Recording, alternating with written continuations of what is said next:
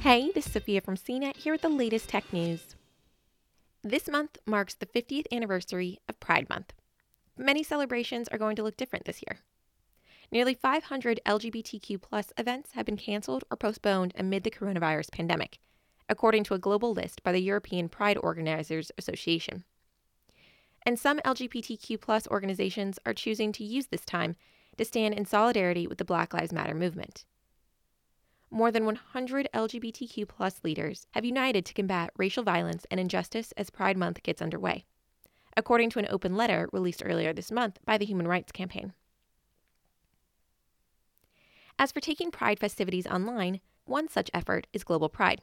The European Pride Organizers Association said in April that it'll partner with Interpride and other LGBTQ plus organizations internationally to host this global online Pride event. Moving the celebration to a virtual platform may also give some people the opportunity to participate in Pride for the first time. Global Pride is part of a wave of digital celebrations launching over the course of the year. Here are some of the virtual festivals you can attend. Global Pride will be hosted by the European Pride Organizers Association and Interpride. This worldwide event will feature 24 hours of musical performances, speeches from world leaders, and messages from human rights activists.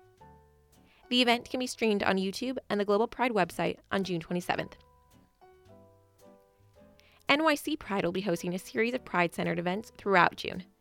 These include a virtual rally on Facebook and YouTube hosted by transgender journalist Ashlee Marie Preston and transgender actor Brian Michael Smith on June 26th. Participants can register for free through the portal on the NYC Pride website. Boston Pride will also be hosting a series of virtual events throughout June, including an online festival and concert on June 13th.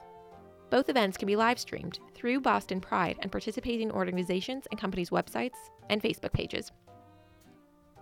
Christopher Street West, the nonprofit that produces the annual Los Angeles Pride Parade and Festival, will air a 90 minute primetime Pride celebration on local LA station ABC7 on June 13th with an encore presentation on June 14th. The celebration will focus local Los Angeles businesses, nonprofits, and drag queens, among other celebrities. San Francisco Pride will host an online celebration and rally on June 27th and June 28th. The event will feature live and pre recorded performances and greetings from LGBTQ community members, elected officials, and celebrities. The event can be live streamed via San Francisco's Pride's website. Seattle Pride will be hosting a series of online events the weekend of June 26th through June 28th. Each day will be hosted by a different organization. To participate in Seattle's weekend of online activities, you can register for free on the Together for Pride website.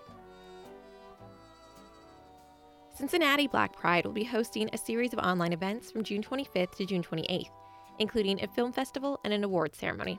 The scheduled events aim to celebrate the cultural and social contributions made by Black LGBTQ plus identifying people, according to Cincy Black Pride's website. The service that creates VIP packages and virtual experiences for Broadway shows, Broadway Plus, is hosting a free Q&A with LGBTQ plus actors. The Pride Center Q&A will be held on June 19th at 2 p.m. Eastern Time via Zoom.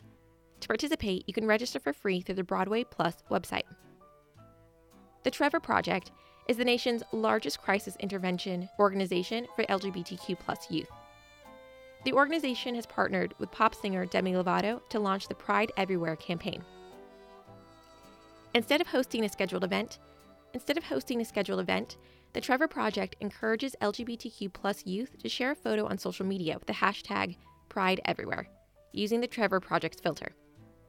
The Pride campaign aims to celebrate the unity and diversity of the LGBTQ community in the midst of the coronavirus pandemic.